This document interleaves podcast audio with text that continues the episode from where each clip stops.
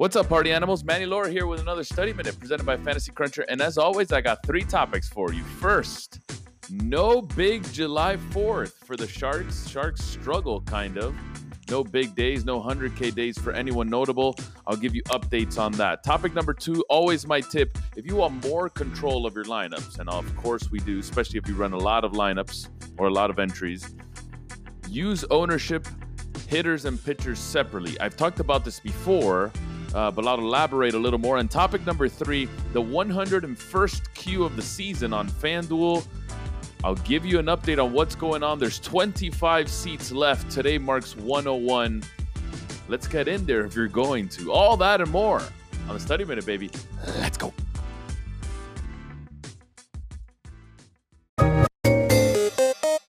July 4th didn't feature anyone over 100K. At least I don't think so. I've reviewed a few tournaments on both FanDuel and DraftKings.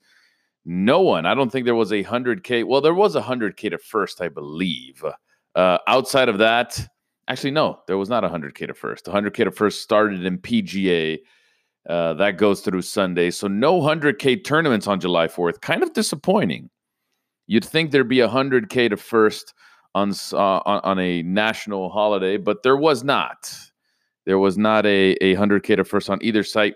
50K to first did go out, uh, I think, once on DraftKings, once on FanDuel.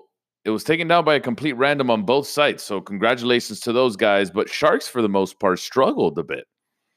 I played the early slate, I played the one before I went out.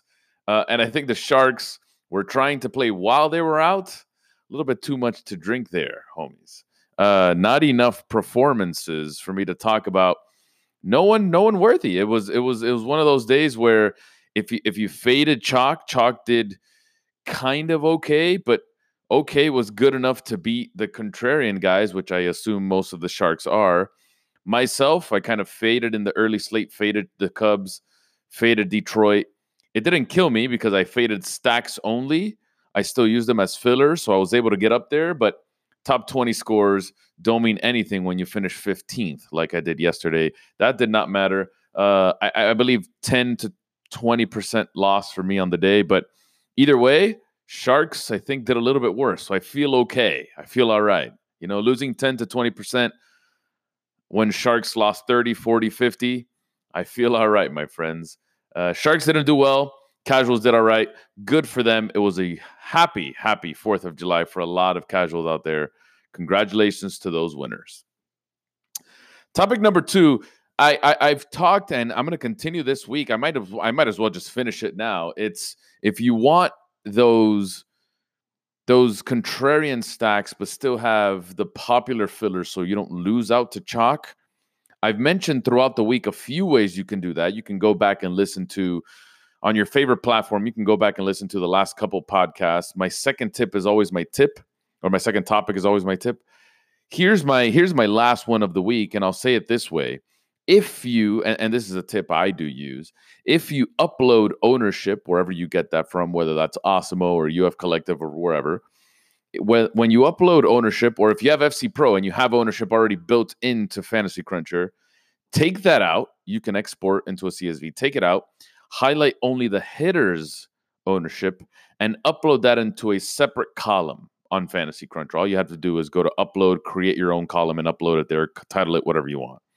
When you start to make lineups, whether you use minimum, maximums, um, or a range of some sort, or however you use ownership, if you wanted to use ownership just on hitters, you're able to do that this way and that way, say, for example, you're using, and this is just an example, if you're using max or minimum or whatever ownership on an entire lineup, most of the max ownership will gravitate towards your pitcher by default. One, because they have the highest projection. Two, those are usually the highest owned guys on the slate. Food for thought. Go back into rewind, try hitters only, and see how much more control you have of your lineup, especially when you want to include chalk fillers and not chalk stacks. I'm dropping a nugget here. Topic number three the 101st qualifier on FanDuel takes place today.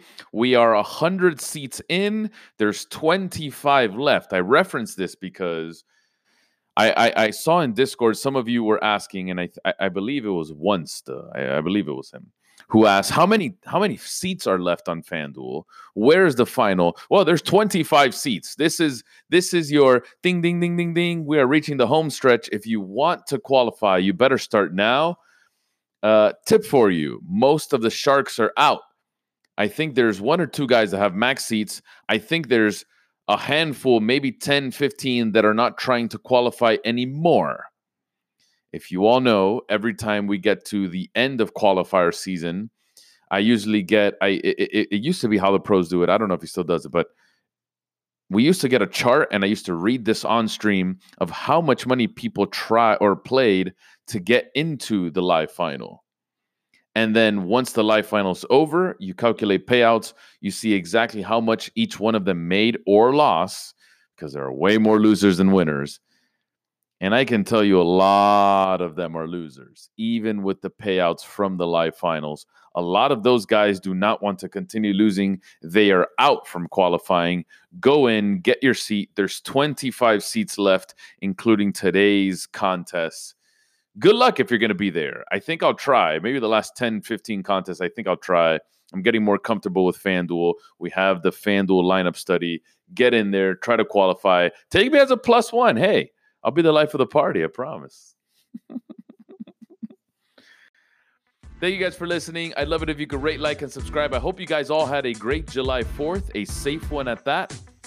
Thank you guys for listening this week. This week was a great one. We finish off today's stream, 12 p.m. Eastern, twitch.tv slash mlora, the last fan FanDuel specific, at least for the week, stream.